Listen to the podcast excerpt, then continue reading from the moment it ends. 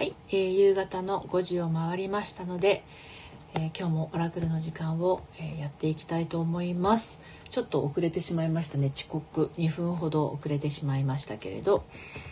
えーと私の方は今日は午前中はパソコン作業してて午後は、えー、のりぴ塾のセッションがありました、えー、まあ気持ちと向き合うってね結構ハードなんですけれど、まあ、そこの向き合った先には必ずえー、いいことがあるというかあの納得している自分がいると思いますのであひかりさんこんにちは。一番乗りありがとうございます。お疲れ様です。はい。えっ、ー、とドラムさんようこそお越しくださいました。りんごちゃんこんにちは。お疲れ様です。はい。続々とね来ていただいてどうもありがとうございます。えー、そうですね。あの今日はね、午前中は仕事パソコン作業してて 今もセッションの後にね、えー、作業をしてたんですけれどはいりんごちゃん午前中はありがとうございました。いえいえこちらこそです。本当に皆さんいつもね遊びに来てくださってどうもありがとうございます。まあ今ね月先週の月曜日から朝昼夕とライブを15分ずつやってるんですけどいやこれいつまでやるのかなとか思いながらね半分ぐらい思ってたりするんですよ実は。まあ、朝のライブはね自分のこう目覚めにも良いのであのやってますけれどね。お昼のまあヤフー知恵袋と、えー、発言小町のね悩み相談を切るライブもあの楽しくて良いのですけれど。はいりささんこんにちは。お疲れ様です、まあ、夕方のオラクル占いはどうなんだろうねって思いながら。はいお疲れ様です。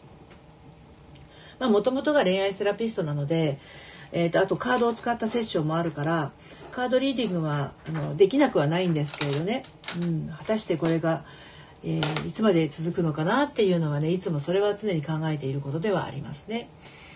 えー、まあ、形を変えていくのかどうあでも10月からずっとやってるんですよね。あの5時のオラクル占いは本当に去年の10月からだからもう半年はやってるってことなんだよね毎日。すごくないですか？この半半年間毎日っていうか月金？私三日坊主なんだけどこれなんだろうねっていうぐらいね続けてます。リサさん。駐車場移動するので無言で聞きます。はい。お気をつけて運転してください。まだねうちの方ちょっと雨降ってたりするのでリサさんのところもね降ってるかもしれないですね。ひかりさん7ヶ月。そうなんですよ。すごいでしょ？これ三日坊主なんですよ私基本的に。でスタンド FM 自体は去年の9月15日からなので141212345だから6月も8ヶ月は丸々経って9ヶ月ですよね。だから1年経った時にはなんかこうお祝いしなくちゃみたいな 気はしてますね。はいひかりさん何度ものりぴょうらくに助けられました。ありがとうございます。よかったです。そんな風にねおっしゃっていただけであのやった甲斐があるってもんです。本当に本当にあのいろいろなね気づきになればと思ってあのやってるんですけどやっぱりでも自分の気持ちの深いところっていうのはもう何て言うのかなあの今日もセッションやっててめちゃくちゃ苦しい気持ちを吐き出してもらったんですけれどあのそこと向き合わないと根本的なところは変わっていかないのかなっていうのはねどこかで思ってたりするんですよ。でよくあるのがあのねそうそうえっ、とね前にいつだっけなちょっといつか忘れちゃったんだけど結局なんだろうな頭でっかちになってしまってね。そうあのあひかりさん本当です。お祝いヒロさんようこそお越しくださいました。そうなんだろうな。自己啓発とか心理系のものってあの知識を入れようとするとそれで頭がいっぱいになって意外と自分があの悩みが解消した気になっちゃったりもするんですよ。これ私実は自分があの、えーと、心理学を学んだ時にね思ったことなんだけど、まあ、実際心理学を学んだことによって仕組みはわかるんですよね心の仕組みはね。なんだけどあ黒姉さんこんにちはお疲れ様です。なんだけど心理がもう心の仕組みを分かったからイコール自分の悩みが解決したっていうわけではないので本当にその心の中に思っていることとか感じていることっていうのは適切に消化すればシューッとこうね解消していったりもするんでそこはねやっぱどっか本当に悩みの深い人はねあのはい黒根さんこんにちは。あのそういう時間はね持った方がいいなとは思いますけれども。はい今日もオラクル占いをしていきますのでご希望の方はチャット欄の方に、えー、オラクルお願いと書いてください。そしてプレミアムオラクル希望の方はプレオラ希望とまずチャット欄に書いていただいてそして1番のリンクから LINE 公式アカウントに行っていただいてそちらでもですねプレオラ希望そしてスタンド FM でのお名前をあの送っていただきましたらえーと、プレミアムオラクルとして、えー、オラクルのページとそれから私のオリジナルメッセージをお届けするというのがプレオラになります。はい、えーと、スピーカーさんこんにちはようこそお越しくださいました。で、えっ、ー、とプレオラはねあの LINE であのここにお悩み書きたくない人は LINE の方から書いてくださる方も結構いらっしゃるんですけれどあの一応このライブはアーカイブに残していますのでチャット欄にねあの無理に書かなくてもいいですよ。あの心の中に思っておいていただければオラクルはあのお届けできますのでね。はい、でえっ、とプレオラ希望の方はまずはこのライブのチャット欄に書いてくださいね。で普通のオラクルの方はそのまま普通のオラクルって書いてください。でプレオラ希望の方だけ LINE の方からプレオラ希望と書いてください。手順はこんな感じですね。ただのオラクルの場合はね、付箋を貼っとかなくていいですよ。で、プレオラは、あの、付箋貼っとかないとね、どこ、どこだったかなっていうのがわかんなくなっちゃうので、プレオラ希望の方は、まずは、えー、ライブの方に書いていただいて、そして、えー、っと、LINE の方にもプレオラと書いてくださいね。通常オラクルはこちらの、えー、スタイフの方のチャット欄だけで大丈夫です。はい。LINE だけだとね、あの、ダメなので、こっちのライブの方にまず書いてくださいね。はい。で、えっ、ー、と、今日もね、あの、このオラクル、オラクルは、あの、本になっているんですよ。3センチほどの厚さになっているので、えっ、と、パッと開いたところをお届けしてるんですが、閉じちゃうとね、ページ番号と目次がないので、どこに行ったか分かんなくなっちゃうんですね。ま、さすがに3センチほどの厚みがあると、あの分かんなくなっちゃうんだけど、あのなのでプレオラ希望の方はですねあの付箋を貼ってます。はい、ですので、えー、オラクル希望の方は普通のオラクルプレオラ希望の方はプレオラとあのまず書いていただければと思います。はい、で、えー、っとちょっと待ってくださいね。パソコン今売ってます。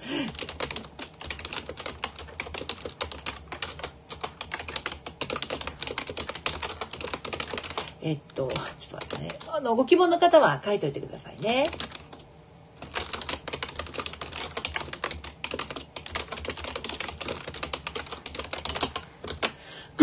えっと、リサさん。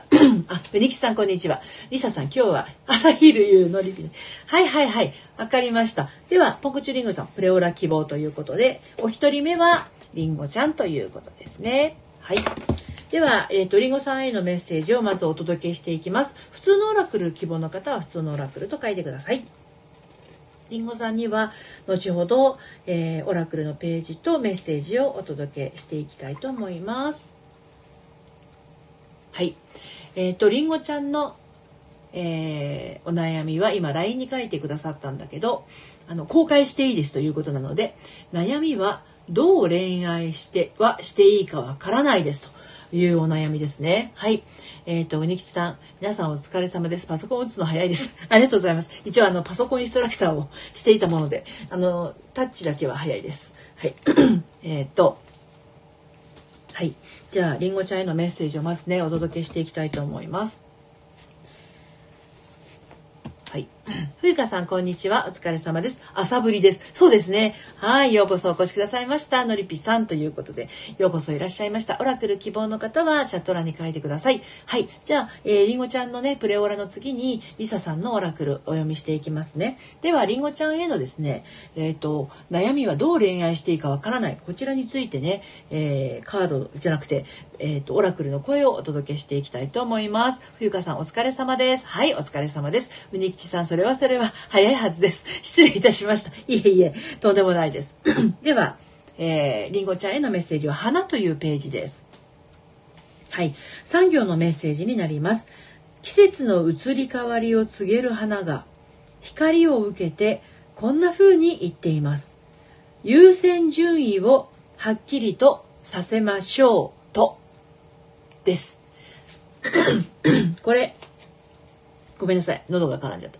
すごくあの恋悩みはどう恋愛していいかわからないですというこのご質問に対してぴったりなんじゃないかなって私は感じたんですがりんごちゃんご自身はどうでしょうかね季節の移り変わりを告げる花が光を受けてこんな風に言っています優先順位をはっきりとさせましょうとですはいあの悩みはどう恋愛はしていいかわからないですということなんだけど、まあ、どう恋愛していいかということなんだけど恋愛ってねそうなんていうのかな悩んだり苦しんだりするものではないんですよね。うん、お昼のライブでもちょっと話してはいるんですけどね辛くなったりとか面倒、ん、くさくなったりとかあの悲しんだりとかあの苦しくなったりとか楽しくないものではないなのでこのどう恋愛していいかわからないって時点で楽しくなくなっちゃってる感じがしたんですけどね。でそのメッセージがね、うん、あの季節の移り変わりを告げる花が光を受けてこんな風に言っています優先順位をはっきりさせましょうっていうことなんですね。でこの季節の移り変わりを告げる花がっていう部分がですねすごく大事なんじゃないかなと思いました。りんごちゃん、両親が仲悪くて恋愛結婚にいいイメージが湧かないです。花、前回もでした。優先順位にまさに今課題です。転職活動中、なるほどなるほど。この季節の移り変わりを告げる花が光を受けてこんな風に言ってますっていうのはですね、あの季節はもう日々移り変わってるわけですね今5月の下旬に差し掛かってますけれどほぼ下旬ですよねあのゆとりがないと、えー、花がもう桜は当然散ってるわけだし花水木ももうね移り変わってますよね。でこれから夏の花が人の心も移り変わりゆくものです。そうそうですそうです。りんごちゃんその通りですよ。そう人の心も移り変わりゆくものだし季節の移り変わりを告げる花がだから外のお花を見る余裕もない忙しさに今いるとかあの季節の移り変わりを感じる間もなく何かこう何かにとらわれているとかそういう状況なんじゃないでしょうかっていうメッセージに今ねふとふと私に降ってきました。スピリチュアルは苦手なんですけれど私にはそんな風に降ってきたんですね。それで優先順位をはっきりさせましょうなんだけどもしかするとですよあのりんごちゃんがしたいのが恋愛なのか人を好きになるというそういう恋焦がれる気持ちのなのかまあそれが人なのか何か夢中になれるものなのか。あ美穂さんこんにちは。お疲れ様です。そのあたりです。うん。あのそのあたりなんですよ。だから恋じゃないかもしれないんですよね。はい美穂さんこんにちは。ひかりさん恋愛って楽しいものって聞いた時にあ私の恋愛は違うなってなりました。楽しい恋愛したいです。そうですよね。うん、そうだと思うんです。だ楽しい恋愛をするっていうのがまあ恋愛は楽しいものだし結婚も楽しいものなんですよね。そうでこのメッセージはね優先順位をはっきりさせましょうって言ってるのでいやもしかすると恋愛じゃないんじゃないかなって今一瞬思いました。はい、りんごちゃんが本当に今求めているものって何なのかなっていうことですね。はい。なんとなく、なんとなく分かったかな。ただね、りんごちゃんが書かれているように、両親仲悪くて恋愛結婚にいいイメージが湧かないですっていう人は、あの、うん、いいイメージが湧かないだけじゃなくって、怖、怖さ、怖いっていう気持ちもね、あの、湧いてしまうと思うんですよね。うん。なんかこう、例えばお父さんがお母さんに文句ばっかり言ってるとか、お母さんがだんだんお父さんに文句ばっかり言ってるとかお母さんお父さんがお母さんに暴力振るってるとかねそういうのを見ていたら当然怖いっていう気持ちがあったりとか不安っていう気持ちがあったりとかねいろいろ出てくると思うんですね。それはもう当然自分が育ってきた生育環境の中のものなので、えー、もう潜在意識の中に深く入り込んでいると思うんですよね。はい、だからその辺りをほぐしてあげない限りはどんなに頭の中であの知恵をつけたり知識をつけたりいろいろ勉強したりして自分の中に落とし込もうとしてもねあの心の奥底にあるものがどうしても抵抗しちゃうので自分事として落ちていかないっていうことが起きてしまうんですよね。うんりんごちゃん、うん、求めてるもの。まずは自分の自立。まずは足元をしっかりさせたくて転職活動です。なるほど、なるほど。人に依存しないように。死ぬまでに大好きな人と結婚するのが目標です。子供は諦め、もう諦めちゃう。子供は諦めました。何事も一度手放すことは大切です。まあね、一回手放すのは大事ですよね。そこからまた気づけばいいだけのことですからね。うん。あのー、えっとね、人に依存しないようにっていうところだけちょっと付け加えるとあのね自立も大事なんだけど完全に自立しちゃったりとか完全に依存だけだったりするとそれはそれでバランスが悪いんですよ。なんであの人ってあの一人では生きていけないから、えーと、自立と依存はあのあって両方あって大丈夫なんですよね。片方に偏ってしまうのが良くないのであってねどっちもあっても大丈夫です。はい。ひかりさん、のりぴ、今の私に必要なメッセージを通常オラクルでお願いします。承知しました。はい。りんごちゃん、うん、怖いです。そうですよね。そうだと思います。はい。ということで、後ほどりんごちゃんにはですね、えー、と、プレオラとして、え、こちらの画像と私からのメッセージを改めてお届けしたいと思います。はい。では、リサさんへのメッセージをお届けして、それからひかりさんへのメッセージをお届けしていきます。はい。えー、っと、まず、えー、ひかりさんですね。はい。えっ、ー、と、暖炉というページを開きました。はい。えっ、ー、と、何が質問だったんだっけ？えっ、ー、と、今の私に必要なメッセージを通常楽。わかりました。暖炉というページを開きました。代々使われてきた暖炉があなたを温めています。年長者の意見に耳を傾けましょう。です。代々使われてきた暖炉があなたを温めています。年長者の意見に耳を傾けましょうです、まあ、どんなことに悩んでいたりとか何につまずいているのかにもよりますけれど、まあ、代々使われてきた暖炉があなたを温めているってことは、まあ、ご先祖様がちゃんと見守ってますよということですね。ただもうこの世の中に存在しないご先祖様だったりするとねアドバイスをもらったりっていうのもなかなかできないし、まあ、あの年長者の意見ですねこれは自分よりあのちょっとでも年長であればいいんじゃないかなと思うんだけど自分の信頼できる人にあの自分の何て言うのかな気持ちを聞いてもらったりとかあのそういうふうにしてその方の意見に耳を傾ける。自分の、えーと、考えに固執するのではなくて、まあ、誰かの意見意見を、えーまあ、自分事として一旦こう咀嚼して咀嚼してみるというかあのそういうタイミングに今いるのかなっていうようなメッセージなのかもしれないですね。はい。えっと、りんごちゃん、自立と依存両方必要。なるほど。ありがとうございました。そう、両方必要なんですよ。あ、あやらさん、こんにちは。ようこそお越しくださいました。今、オラクル占いをしているお時間でございます。はい。何か迷ってること、悩んでることがありましたらですね、チャット欄にオラクルお願いと書いていただければ、今日のあなたのメッセージお届けしていきたいと思います。はい。で、えっ、ー、と、今、今、リサさんについて言ったのかな？はい。では、私はひかひかりさんにお伝えしたのかな？リサさんにお伝えしたのかな？喋ってて分からなくなっちゃった。あ、はいはい。そうですね。今、ひかりさんに話してましたよね。はい。では、リサさんへのメッセージをお届けしていきたいと思います。はい。朝日というページを開きました。リサさんへのメッセージ、ごめんなさいね。前後しちゃって。3行のメッセージになります。はい。綾野さん、オラクルお願いしてもよろしいですか？もちろんです。じゃあ、リサさんの次にお届けしますね。リサさん、駐車場に止められましたでしょうか？はい、いきますよ。えっ、ー、と、リサさんへのメッセージ、3行のメッセージです。太陽はいつも自然体です。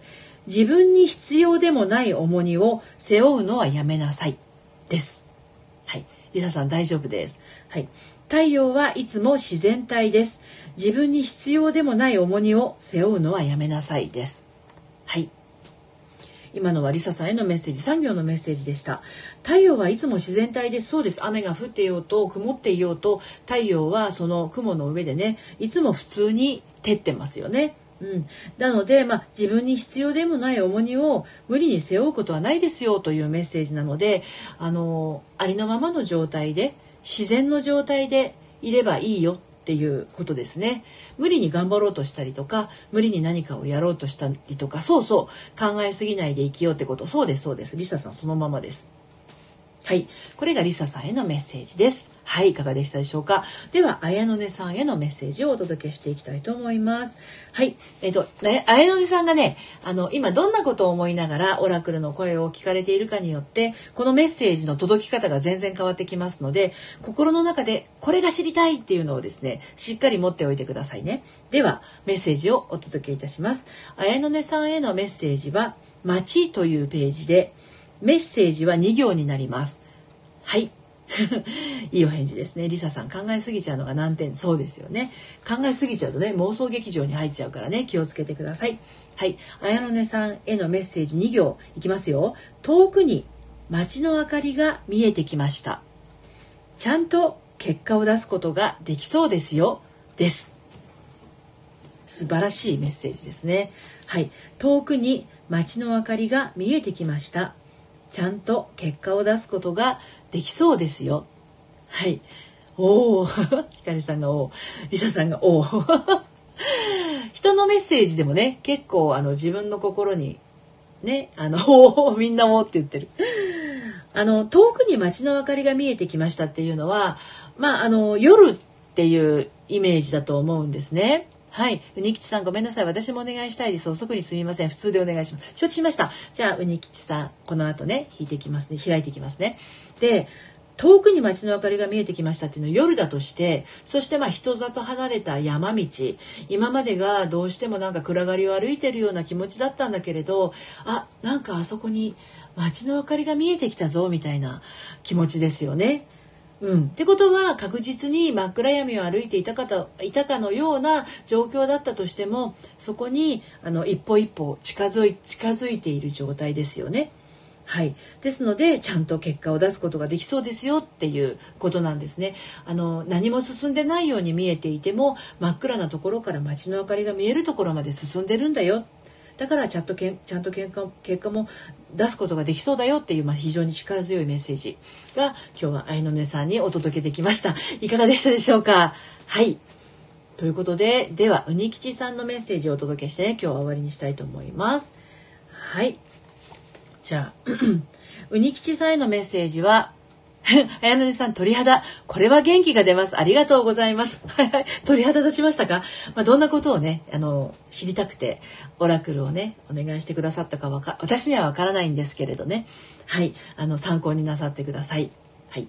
では、えー、うにきちさんへのメッセージいきます。えー、ひかりさんと同じかな、暖炉というページになりますが、メッセージは違います。産業のメッセージになります。最初は火がつきにくかった太い薪に火が回りました。最初につまずいたことも後でうまくいきます。はい。ひかりさんが、うにきちさんサロンではありがとうございますっていうふうに今朝のライブのことですよね。はい。ひかりさん、おお うにきちさん、最初は火がつきにくかった太い薪に火が回りました。最初につまずいたことも後でうまくいきます。です。はい。リサさんも、って。国吉さんも、ね、あの、ひかりさんも拍手してますけど、あの、太い薪ってなかなか火がつきにくいですよね。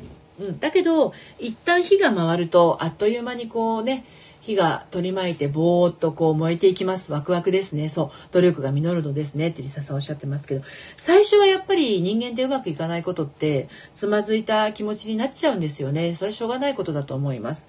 だから最初につまずいたことも、これはこのつまずきがあったからこそ後でもうまくいくんだよっていうメッセージですね。はい。二吉さん、ひかりさん、こちらこそありがとうございます。そう。なので、あの、人間って日々成長してるんでね、何も変わんないようにいてもですね、あの、変わってるっていうことですね。夫婦関係のことでしたか？そうですか。最初は火がつきにくかった太い薪に。うんうん。